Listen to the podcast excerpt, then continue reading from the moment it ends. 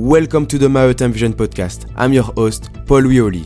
In each episode, we bring you exclusive interviews with maritime professionals, industry experts, and students. Our guests come from different backgrounds, including shipping, yachting, offshore, supply chain, and more. Our goal is to give you all the knowledge you need to succeed in the maritime industry.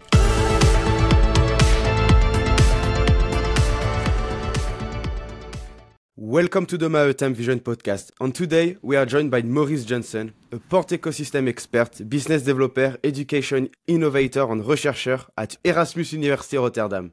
Hello, uh, Maurice. It's a pleasure to having you in this podcast episode. Can you introduce yourself, please? Yes. So thank you for having me uh, in this podcast, uh, Paul Louis. Um, yeah. So my my name is Maurice Jansen. I'm uh, born, raised, educated in Rotterdam, uh, as I always say uh, pretty much under the under the chimneys of the the port in Vlaardingen, a little port town um, opposite of the Shell refinery, and um, I think yeah, my whole career has been really colored uh, by the port of uh, of Rotterdam, and uh, I studied there at Erasmus University, business administration. I went in, into logistics uh, for some years, so uh, really in the in the business basically across Europe, all kind of projects in supply chain management. And at some point, I thought I want to uh, develop and share knowledge uh, on port development, uh, and that I think was uh, around 2006, where I started to work in an education institute, uh, Shipping and Transport College here in Rotterdam. Uh, again, very international. Did some international projects, in especially in education infrastructure across the world. Uh, again, of course, on port and shipping uh, management. And uh, now already six years here at Erasmus University in the Urban Port and Transport Center. Okay, very interesting. Very quite broad uh, profile. On the so today we're going, of course, to talk about port management. So Maurice, I will have uh, have a lot of questions to ask you about it. So yes, it will be today quite, I think, a little bit longer than expected this episode, but I think it will be very interesting. And first of all, I want to ask you the question: um, What are the fundamental aspects and consideration when you want to develop a port project? I think you um, the first thing you need to uh, indeed you say port development and management and there are two different things but uh, first thing to understand is that uh, a port is uh, of course in a pivotal position uh, and and that has uh, multiple levels yeah? So the basic level is of course you know the ecosystem yeah? So ports are usually at a crossing of land and sea or land and river. Um, and uh, quite often these are very populated areas. Yeah, there, yeah. there's a lot of human activities, uh, industries, logistics, cargo handling, but also recreation, leisure, uh, people just enjoying the waterside. Uh, so, in um, the the location of the port itself is already kind of an interesting, let's say, area because you see a lot of uh, human activities happening at one specific point. And then there is, of course, also the, the bigger picture where you have, let's say, the port as a the function of the port in a global system, a global transport system, uh, which, of course, for a lot of people, you can't grasp that function. But when you go to the, you know, to the port, if you go to the Maasvlakte, for example, uh, here in Rotterdam, uh, you go to the coastline, for example, in Le Havre, you look out over the over the over the water. Yeah, of course, you see the container terminals, you see the big ships coming in, and you see the cranes, which are larger than life. Yeah, so there, all of a sudden, you get immersed into a world that is larger than than life. We could say beyond human scale. Uh, mm. And of course, the global transport system is also beyond human scale because in some at some point in time, over maybe 50 years back in time, we created this global transport system. Uh, and I think that is the fascinating part of, of, of port development and port management that it's this multi scale uh, that you can see right at um, yeah at your at your feet uh, and of course um, you're part of it. You're standing there in front of the water side and you see it. You're mm. experiencing it. And I think if you if you take a group of, of young people, which I usually do, of course, because I'm working in education, if you take them to the port, then I, I get usually the, the remark like, ah, yeah, so now I really realized this whole concept and what you've been talking about and mm. and, and the scale of it and uh, yeah so that's that's how you i think how you need to to also bring port knowledge uh, across to other people to okay. let them experience it Okay, interesting. So for you, something which is quite in, uh, important this is to take into account the population around the port uh, to, when you want to develop uh, to develop the port or even to extend the port. Do we have other challenges right now uh, very important to take into account? Yeah, of course. Um, and this is, of course, when you look at it from a research point of view, um, this this whole I call it the port ecosystem is very complex, mm. and it has very uh, it's a lot of challenges and well, well, don't I mean challenge is always kind of covering up that there is a lot of problems. Yeah, you yeah. can say oh, there is a problem. That people say oh it's a challenge. No, sometimes you just have to define the problem because mm. if you don't define and, and name the problem as they are, they're not getting solved. Um, and of course, um, uh, that is that is what you see also in a port context. Uh, you see a lot of uh, emissions. Uh, you see pollution on the water, uh, in the air. Um, you see plastic, for example, plastic waste pollution, or let's say surface water uh, covering the surface. but you need to fundamentally understand that these problems don't start in a port, but they so often they don't start in a port, but they kind of uh, uh, become visible in the port. Mm. Yeah, and mm. yeah, of course, uh, talking about plastic waste, a lot of plastic waste is created on the land side because we throw it in the water or we throw it on the street, and then of course by the wind it blows into the water, uh, and then well the wind makes sure that it collect it's, yeah. it's collected at some points. Uh, yeah, so it's captured in some port basins, for example, or it flows into the sea, uh, and um, that is something that we need to understand that uh, yeah ports are kind of again it's this complexity of human activities that comes together in one point uh, and of course the forces of nature the wind you know the currents uh, the flow of the rivers uh, mm. makes it that you know all these these problems come together in one point okay uh, mm. i'm just talking about one little problem that we we can define yeah. plastic pollution. Yeah, okay. I imagine you have many of them. Uh, but to come back about, uh, you talk about uh, port location. The, so, how uh, do geographic, economic, and logistical factors influence the decision-making process when you need to select uh, the location for a new port? Uh, that's a good question. Um, um, and one of the researches that we have done recently is uh, about uh, port city symbiosis. Um, and we define this ideal location um, on the basis of a couple of what we call uh, stocks of capital. Yeah, mm. so the the first is the natural capital. Yeah, the create the location of a port very much depends on what nature has provided for us. Mm. Look at Le Havre. You're from France, I know. Yes. um, you're from Le Havre. And 500 years ago, 1517, uh, one of the kings of, of, France, they decided to create a new port mm. uh, in the river mouth of the Seine. If you go to Le Havre, you see a very nice mountain ridge. Yeah, on the north side of uh, yeah. of the river, there's a mountain ridge. This is, of course, let's say, a, a national protection. So it's, of course, the the delta of the River Seine, but it's also the mountain ridge, creating a kind of a shelter for all kinds of uh, all kind of storms or bad mm. weather conditions.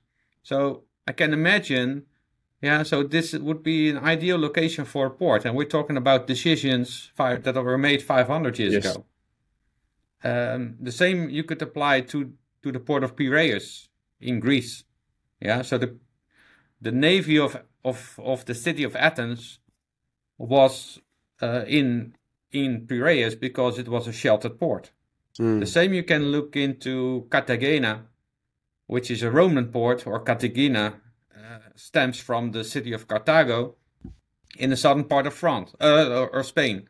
Spain. So there, again, natural shelters are very important. That's the natural capital that uh, creates, of course, uh, an ideal location for a port. Okay. Uh, and the same, of course, you can apply to Rotterdam because, you know, for for the real, let's say, coal and iron ore trade between UK uh, and and Germany, Rotterdam was ideally positioned right in between UK and, and Yeah. Germany in the um, let's say industrial revolution. That was Okay, so- already uh, ahead in UK and was starting up in in Germany in the 19th century. And of course, there we need to to create some own, let's say, uh, conditions. Uh, the the new waterway, the connection between the city and Hoek van Holland, to to help nature a little bit. Okay. Um, so that's why that's where the that's where the industrial capital comes in. Yeah, so it's not only the natural capital. Mm. without the natural capital, you cannot create industrial capital. Uh, Yes, yes, makes sense. And that's why uh, the port of Rotterdam or Antwerp, for example, become like became so successful uh, that the, the the place to make it, then uh, the loca- the uh, right location. Yeah, I mean, location, yeah, um, geography uh, plays a very large part of uh, of the ideal location. Uh, but once that is there, of course, you need to create, let's say, uh, industries and uh, logistics operations that connect the world. Yeah, so Yeah. uh, that's of course the the importance of um, uh, having kind of a, a vision uh, on the future of shipping. Yes. Yeah. So the the connectivity between ports becomes important. Okay. Uh, how many how many services uh, per week? How many sailing schedules? Uh, how many uh, capacity that you can mobilize on a specific shipping route? Um, Okay. and of course, Interesting. yeah. Interesting. Uh, by the way, uh, you know nowadays we have uh, this uh, big concern about sustainability. Uh, so, what kind of uh, principle and practices nowadays we can make to integrate this sustainability uh, into port development? Yeah. Um, what I'm what I'm also recently published about is you can you have to look at port development and port management from an ecosystems point of view, uh, and you can uh, you can neglect ecosystem values, or you can nurture ecosystem values. Yeah, so the neg- neglect and nurture is very important. I'll give you an example.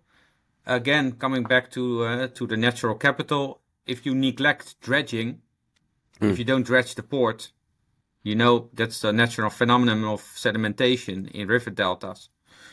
Of course neglecting dredging is devastating for your po- position because you cannot have the big ships arriving anymore um, yeah so that is very much uh, concrete but also neglect is about air quality if you neglect the air quality yeah, and you want to set up a cruise uh, a cruise uh, terminal uh, or cruise business. Uh, I don't think uh, pollu- very pollutive ports, and I've been to a couple of them also in India recently. Oh, Oh, they are they have tried to set up cruise uh, uh, activities there, but the cities are so polluted. I cannot imagine tourists would enjoy walking around in a very smelly and dirty uh, quayside. And yeah, I mean, this is also you you it comes to the same principle. Economic activities and environmental quality they provide together the condition for sustainable development, okay. not the one uh, in favor of the other. No, it's the both, uh, combining the both qualities that will give you the prosperity. Okay. And you talk a lot about, I've seen on your profile, about zero waste supply chain. Uh, so I think it's gaining importance, this. Uh, can you explain what is it exactly, uh, the zero waste supply chain? If you uh, coming to the to the principle of of uh, environmental and econ economical development and reconciling them into sustainable development, you need to come up with a uh, a performance uh, indicator or a, a drive for a specific performance that kind of relates both to eco ecological and economical qualities. Mm. And that's why I think zero waste eh, as a common uh, measure uh, or common driver, I think is appealing to business people as well as to environmentalists. Because mm. you cannot agree, you cannot disagree that uh, you're against or uh, zero waste. Yeah, as a business person, it makes sense because waste expresses it also in time waste. Yeah. yeah, waiting time. At some point, someone needs to pay for this waiting time because you're leaving capacity idle. Yeah, that could be a mm. truck waiting for a, a quayside or for a, a, terminal. That could be a barge waiting for a container terminal. Uh, so waste is time. Waste is also um, let's say products that become perished because of the waiting time. Yeah? So if you had mangoes or let's say fruit from uh, from Latin America that, that you don't handle uh, good in let's say temperature controlled uh, equipment, of course that's also waste. You're transporting a product that is not going to be sold on the market. So why would you transport it at all? Yeah, if you're spoiling the quality of it. And that, of course, also requires cooperation in the supply chain. Mm. Um, I can also continue with air quality. Uh, same principle. Um, so emissions, and I'm very glad that uh, you know the ETS is coming now. Yeah. At least the carbon pricing, and maybe ETS is. There's a whole discussion whether the emission trading system is the right market measure for it, but we need to have a carbon price just to make make the waste part in the supply chain to make it visible and to internalize it into our trans- supply chain operations whether we agree up, uh, on it or not uh, it, it needs to be part of our supply chain and luckily uh, from the 1st of january uh, shipping emissions as waste air quality um, is going to contribute now also to uh, the sustainable development uh, okay. of of our transport system. And yeah, I think this is a a markstone in in international supply chain management that we okay. are witnessing. Oh, but uh, in terms of infrastructure in uh, in a port, what kind of infrastructure can we develop to uh, avoid this uh, this waste and all those issues with sustainability? Yeah, I mean, a port and port infrastructure and port facilities are always an enabler, yeah, for the logistics activities for transport companies. The transport companies they are the ones who are emitting mm. uh, when it comes to uh, the transport emissions. Um, and uh, as a port, you you have to create the facilities and the infrastructure. For example, uh, yeah, what you now see in the world, the green corridors. Yeah, yeah. So you see different pairs of, of ports to say, hey, it doesn't make sense that I'm the only one investing, for example, mm. in an LNG terminal because you know the ships depart from from your part in Singapore and they arrive in Rotterdam. So why don't we jointly develop certain fuel infrastructure that uh, allows the shipping companies to bunker their vessels uh, wherever they are, either on Asia side or on Europe side. Uh. So this this green corridor development uh, for multiple types of fuel, uh, because that's the the real complexity now.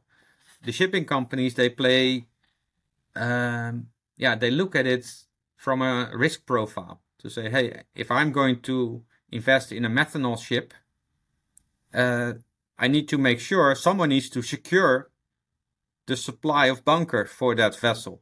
Mm. Otherwise, I'm not going to invest in methanol.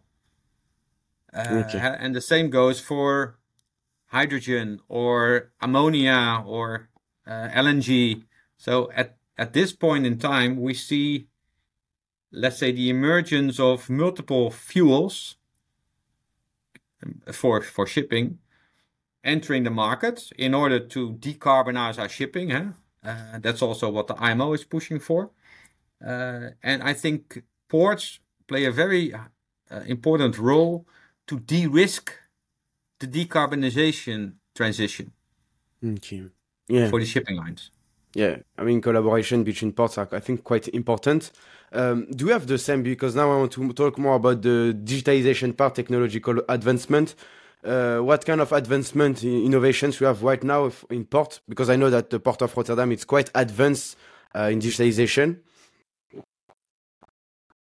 Yeah, it it goes. Uh, that's um, it, it goes in all different directions. Huh? So uh, port community systems have been um, around for for some uh, 25 years, I think a little bit longer if you look at Singapore. They were the first ones to to really implement uh, a full scale community system. Rotterdam Portbase uh, is also very well developed, and you what you now see is uh, uh all kind of applications and different services are developed on the basis of the needs of the community. Yeah, so if the port of if if we're walking into a problem of uh, lack of collaborative planning for, uh, let's say, barge vessels arriving in Rotterdam, you can see that uh, Nextlogic, eh, that's one of the um, the innovations that came to market uh, last year uh, to really optimize the planning, the barge planning on the Maasvlakte 2 eh, when they arrive to the container terminals. Mm. and it was previously it was everybody was waiting for each other and uh, very unstructured barge vessels arriving uh, at random times. This is now all the system is now very much controlled and managed. Uh, but also very interestingly, it's voluntary. Yeah, you can say mm. still as a barge operator, I'm not participating, but of course, don't you don't get the benefits from it, and that's the whole thing with Portbase. You subscribe to a service, of course, then you pay a transaction fee, because you get the benefits when you take part. Um, and uh, well, I, I was re- reading it uh, yesterday. Over the last year, 20% efficiency savings were was realized through this innovation, Nextlogic. Um, and here also the role of the Port Authority plays uh, is important because this is a very complex pro- uh, project with uh, uh, high technology intensity, uh, a very uncertain outcome mm. because it's very new technology. It's collaborative. Yeah, so there is all kind of stakeholders that at some point in time say, yeah, but I don't see the benefits for myself, so I don't participate, and then they step back, and so someone needs to orchestrate this this complex product project mm. and needs to make sure that the overall arcing vision uh, is supported. Although you know the main players are well kind of uh, seeing more problems than than solutions. Okay. I think that's the achievement of uh, of the port of Rotterdam as a whole cluster, eh, as a yeah. as an ecosystem of companies that we persevered in that in that project uh, in that product uh, innovation. Um, so um, uh, mm. You know, IT solutions often require trust, require long-term relationships. Um, mm. Quite often, also, uh, it's more the social aspect of the innovation rather than the technological innovation that mm. that makes the difference between a success of an innovation and a, a failure of an innovation. Okay, quite an interesting point. This one. Uh, what kind of trends right now you you see in, in the ports nowadays? Uh, in terms of technology? I mean, do, do you see that AI will take the lead? Uh, you have drone or all those stuff. Yeah, um, I must say I am I am a spectator of the digital innovations. Uh, so I don't develop it mm. myself, uh, uh, but I look at it and Uh, I think um, the the um, AI indeed. Yeah? So the Nextlogic that I was talking about is pretty much built also on a artificial intelligence way of yeah. planning. Um, I think we're in, only in the early stage of development of what AI can mean for the port. Uh, I think it's it has tremendous opportunities, uh, also risks. Mm. apart from AI, I see a lot of cyber uh, resilience that we need to make sure. Yeah. last year, DP World or and also other companies, we have seen Maersk. we we probably don't hear all the cyber attacks that ha- are going around uh, yeah, yeah. you know in different ports in the world but definitely they are there uh, so the um, resilience to cyber attacks is a major issue uh, we need to be working on of course very much um, uh, kind of it it doesn't really help that um, i mean it's like countermeasure eh? So a lot of the IT is always to make the port more efficient and optimize processes, but this is very much a countermeasure uh, to make sure we, we don't have a, a port that is uh, dysfunctional.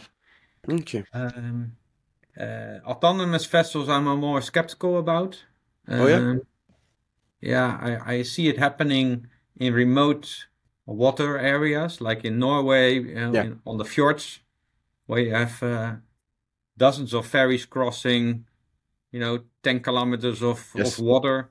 Uh, there it makes sense because you don't have the interference with other ships. Ships, yeah. Uh, the more busy the traffic, the less opportunity I see for autonomous mm. vessels. Mm. at least for now, yeah. At least for now, yeah. yeah. Okay, and quite interesting point. Yeah. Um, we have another uh, part of uh, uh, port development. This is port city integration. Um, what can you say about it? What is the most important factors about port uh, city integration in terms for the population, but also to make it dynamic for the professionals? Yeah. Um, what first comes to mind is to have an open community dialogue uh, between port stakeholders and, and city stakeholders. Um, we always call that inclusive, inclusive port development. Huh? So uh, you involve stakeholders right from the early stage of a uh, initiative to develop a port in a certain direction. Um, it also manifests itself very much in in areas of the port city um, that yeah where urban activities and industrial activities meet each other. Mm. Uh, for example, here in Rotterdam, you have the Makers District uh, on the, let's say, we'll call that the city ports. The city ports have been have developed over um, uh, well, over maybe 100, 100 years and reach a certain point in the uh, that uh, old industries really deprive. Eh? They they go either pe- companies go bankrupt or they are moved to other places in the port with better facilities. Uh, so what do you do with the abandoned areas? Yeah, you see that across yeah. different uh, ports. Uh, London is a good example with Docklands. Uh, London Gateway was also developed in uh, on the east side of London, which was very much deteriorating. so mm. when economy economic activities go down, of course you see also poverty coming up in yeah. uh, in those uh, areas. So you need to, as a city, you need to do something with that with that land. And how do you develop that land? Uh, yeah, you really come into a kind of a concept that we call, um, um, uh, let's say, uh, again, this this symbiosis. Eh? So, uh, but it it is from different values, different point of more urban values livability. Uh, of course, noise is an issue. Yeah. yeah, because these these areas don't change overnight. Yeah, they, it's a very slow process. Uh, it could take decades before the old industry departs and the new industry, the new urban mm. activities, for example, housing gets developed. Uh, so, what do you do with when are you going to build those houses? What do you do with the noise from the industry? Uh, how do you make sure that in the transition of this, uh, yeah, from port to city, that stakeholders can live uh, next to each other? Okay. And yeah. um, you know the, shared value and the shared planning of those activities becomes very important. Uh, and what you often see is um, there's a lot of entities, a lot of stakeholders who plan a specific part of that interface without looking at the others' values.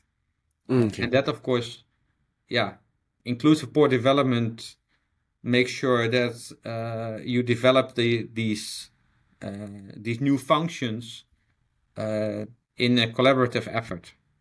Okay. Okay. Qu- qu- quite interesting, and I think it's very important to take into account this uh, part when you want to develop a port. Um, Maurice, do you want to take a little break, or do you want to continue as as we are, we still have the I can say nine questions. oh no, I I mean I I wasn't. We talked about community dialogue, but the other thing I would like to raise is the need for talent. The, oh yeah dialogue is also uh, highly needed if you want to make sure young people uh, see the port as a potential field of work for them yeah, mm. to set up a career uh, in the port. Uh, and that is, um, you know, in a lot of European countries, we have a, a population where we have uh, an aging population, so a lot of people leaving the job market and not sufficient young people enter the job market. That's mm, across the whole labor market, across the whole economy. So you get a competition for talent. Um, and um, well, we talked about Youngship, eh? Youngship uh, Rotterdam, Youngship International. Yep. There's all kind of young professional networks. Um, in Rotterdam, I know there's eight different young professional networks. Mm. Uh, Youngship is one of the very international ones. Eh? They have branches all over over the world in port cities, and they play a very important role to engage young professionals like uh, like yourself, I believe, to say. "Hey, this is an industry uh, that I can see myself working in." Uh, of course, uh, when I leave the university or leave, uh, have developed myself a specific uh, craftsmanship um, and then I want to work in the port, like an, as an electrician, as a mechanical mm. engineer, or as a civil engineer, uh, maybe as a stakeholder manager or as a school teacher. And all kind of uh, possibilities. There's, I think, some 200 jobs uh, yeah. in the port. You know, and people don't realize that if you want to become a policeman, you can also become a port policeman, for example. Mm yeah, or you want to be a, a, surveyor, or you want to be a security officer, you can also find a port in a, a job in a port. So uh, the versatility of a port makes that uh, whatever career you can you want to take on for yourself, there is a, also uh, a position in the port possible, and you get um, the view, you get the international aspect, you get the people that work in the port, you get it all um, in one package. And uh, that's what I, okay. I hear if I talk with people on network meetings, that uh, they really enjoy working in the port because of the combination of it, huh? the ships, the cranes, the size of and the scale of it, but also the warmth of the people, the, the passion of the people. Uh, and that is a story that we need to tell to the youngsters. Uh, of course, uh, the 20 year olds who leave mm. the university, but also the 12 year olds who go into yeah. high school. Okay, yeah. Yeah. Yeah, yeah, yeah, and especially in the maritime industry, the visibility is not so high. So it's, I think, uh, we have a big work to do about, a uh, big job to do about uh, uh, attract attract new people yeah, yeah, I mean, in, in the Netherlands, it's a small country, so the distance to the sea is not so far. Yeah. But if you go to France, yeah, it's yeah. more complicated. You have, it's have more complicated. Yeah, yeah uh, how many people have uh, seen the beach in France? Uh, if you're living that's in the middle of the country or in, well, uh, in the Alps. I mean, that that's a different. For us, it's it's it's um, relatively easy uh, to take people to sea, to take people to, to the port, but you need to do it. uh, you really we are also at, at, this point talking about, and this really comes uh, uh, fresh from from the discussions.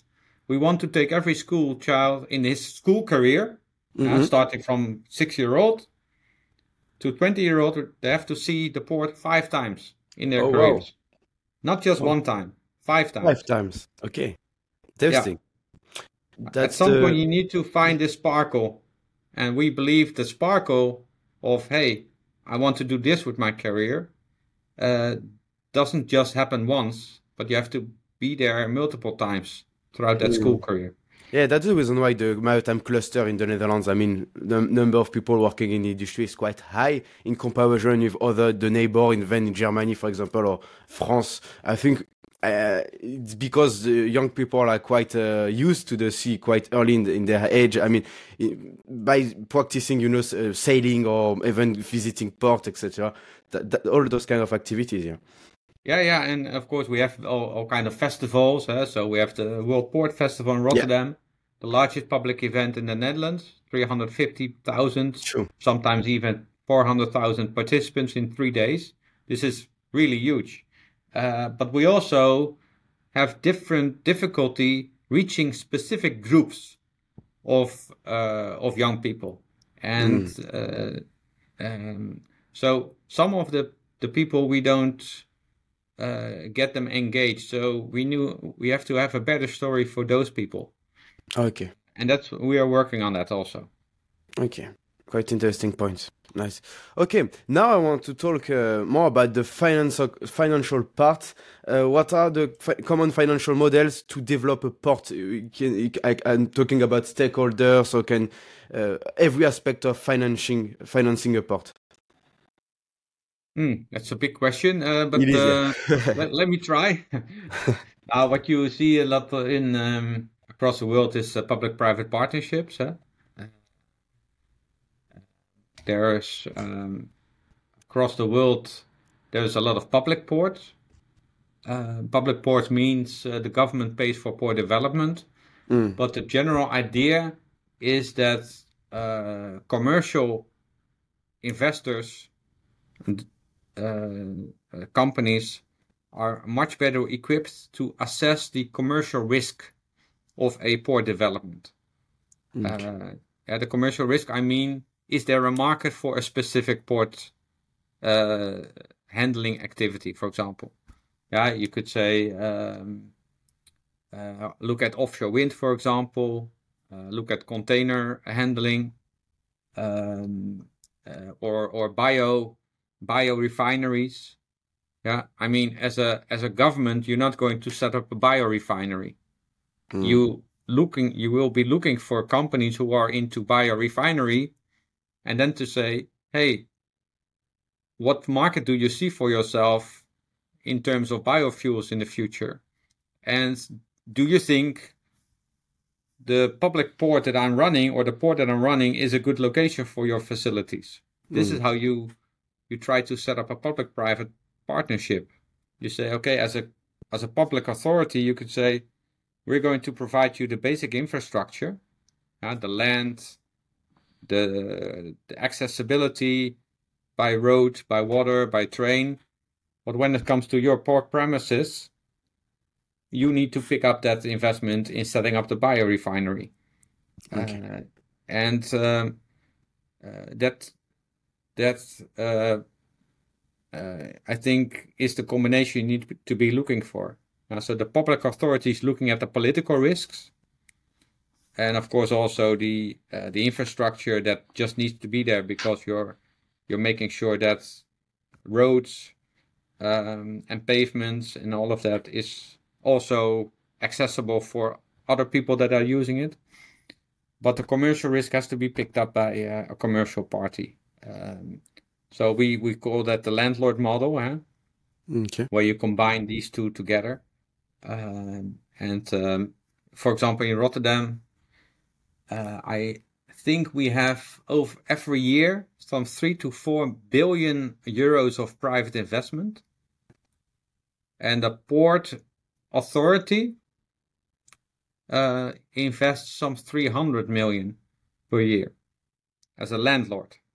Um, yeah, so uh, of course that is not the case in every port. We're talking about the biggest port of uh, of Europe, uh, but it really shows that the attractive attractive uh, attractiveness of Rotterdam is very high, but it also has to do with the energy transition, right?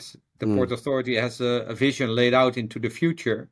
Say, hey, we're going to build here the most sustainable, the most energy efficient port.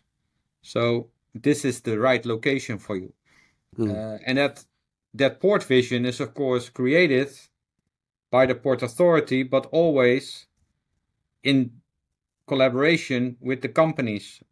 Yeah, the Port Authority is going to ask these companies, what is your future? Uh, and on the base of, of these discussions, they're creating a port vision.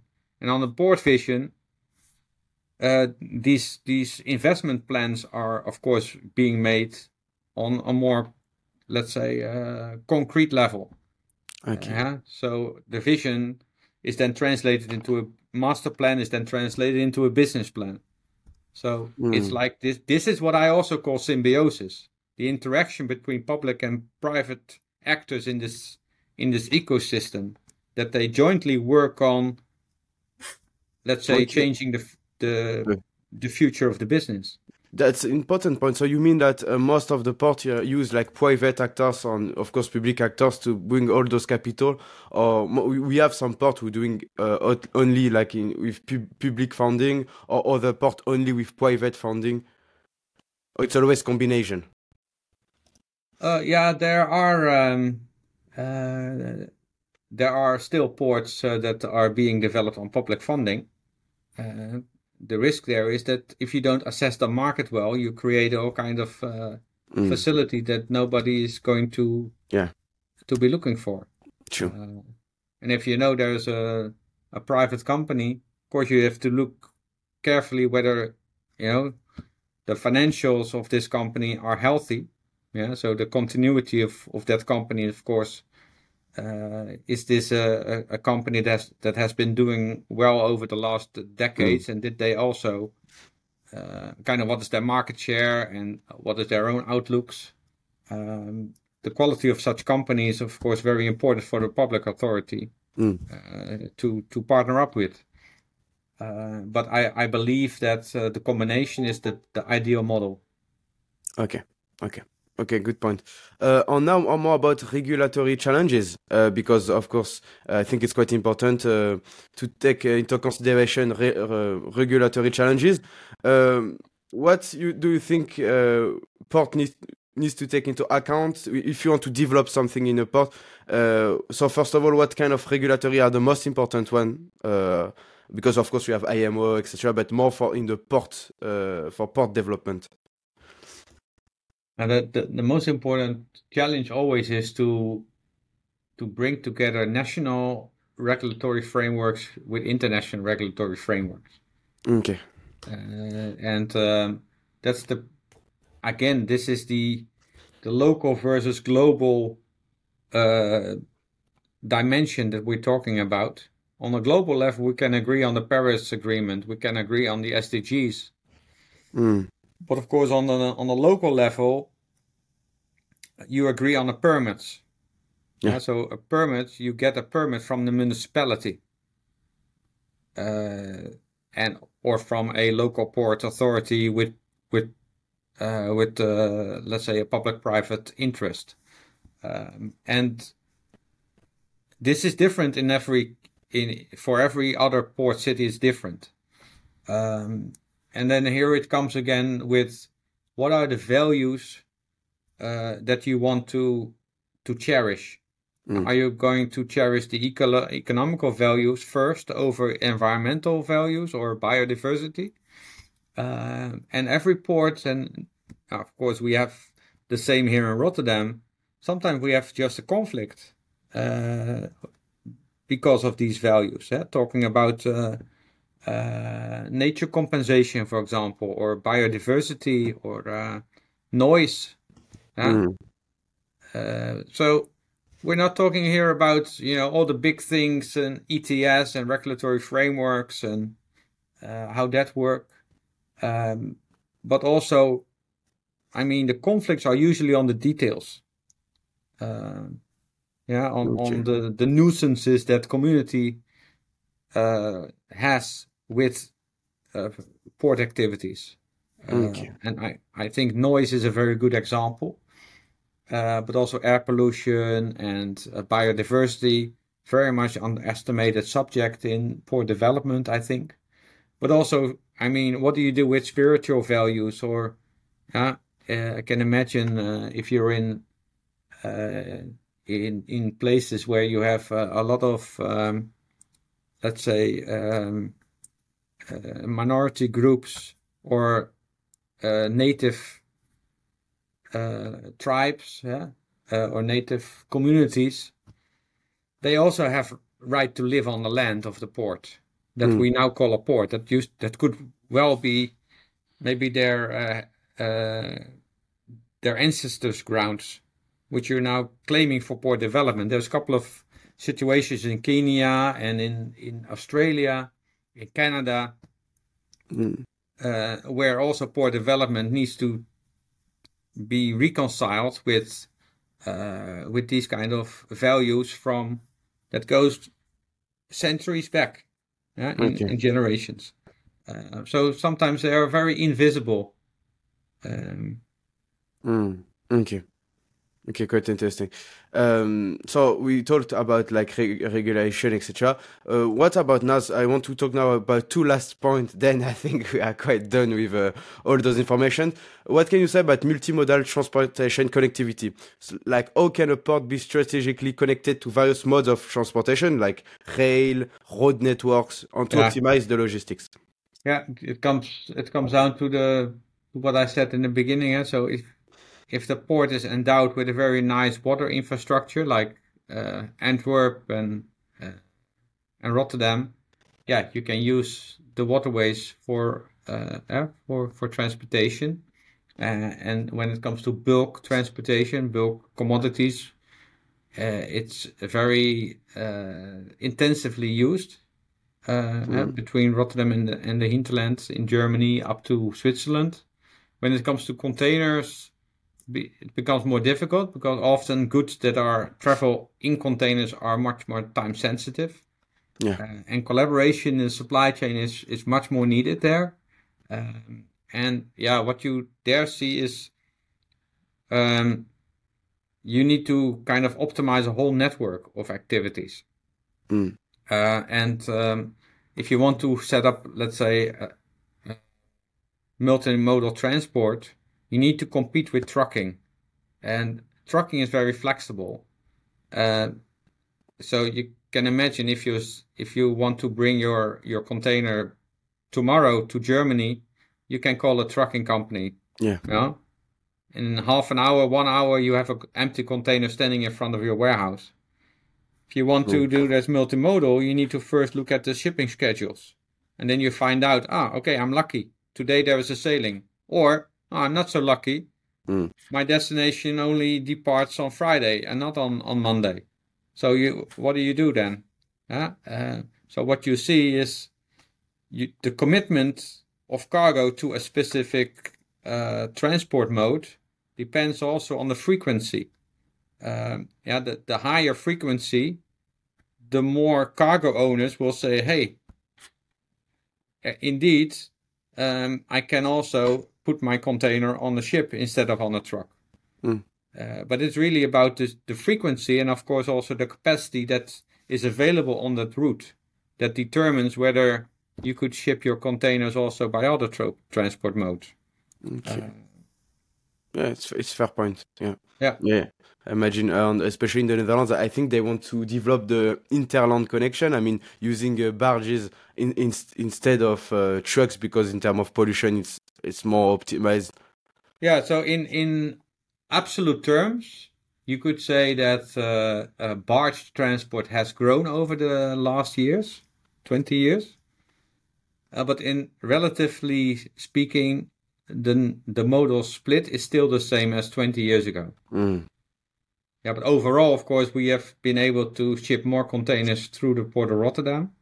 Uh, so Okay. Yeah. more is shipped also by truck, and that of course also prevent that leads to congestion on the highways.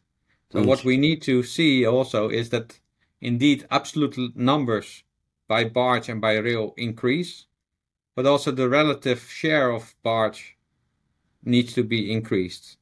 Okay. Yeah. Yeah, makes sense, makes sense. And especially in, we have the infrastructure, I think, in the Netherlands for in, inland shipping uh, to use this because I think highway are quite uh, busy, uh, especially in the Netherlands. So yeah.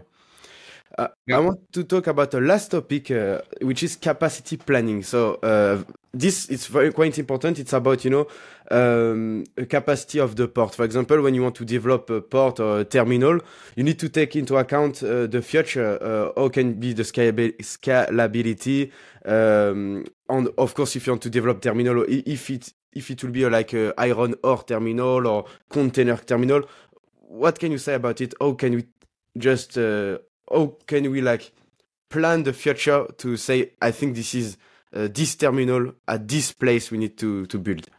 Yeah. Well, scalability, uh, you always need to look into the where where are you developing the port. If you're de- developing a port in a very densely populated area with a lot of human activities, coming back to the same concept as I taught right in the beginning of the podcast. Um, yeah, so your natural capital is the space that you have available on the Mm. water side. Yeah. Um, so you could basically say that uh, for most European ports, space is very scarce. So scalability is difficult.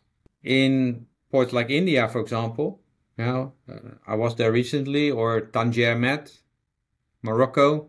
Yeah. Uh, space is not that scarce, so you have more leeway to say first phase, second phase, third phase. And so, depending on the market again, you basically need to phase in Mm. uh, port capacity. Now we learned over over the years that uh, full scale port development um, uh, doesn't really work, but phased planning, uh, of course, it makes you more kind of responsive to market changes. So who can foresee uh, the fuel demand for 30 years ahead? Nobody. So gradually you want to phase in different refinery capacity, different tank farms capacity, different pipeline capacity. You're phasing that in Mm. uh, over a longer time of uh, in in the future. I think that this is yeah basic port planning, so to say. We call that also adaptive port planning. Okay. You build the infrastructure that you need for customers that are needing it right now. Yeah, so a good example is uh, the container terminals here in Rotterdam, uh, APMT and Rotterdam World Gateway. Well, they started in 2014, 2015 with phase one. They had an option for phase two already. Okay. Uh, and of course, at some point, the Port of Rotterdam asks, Are you going to fulfill this option?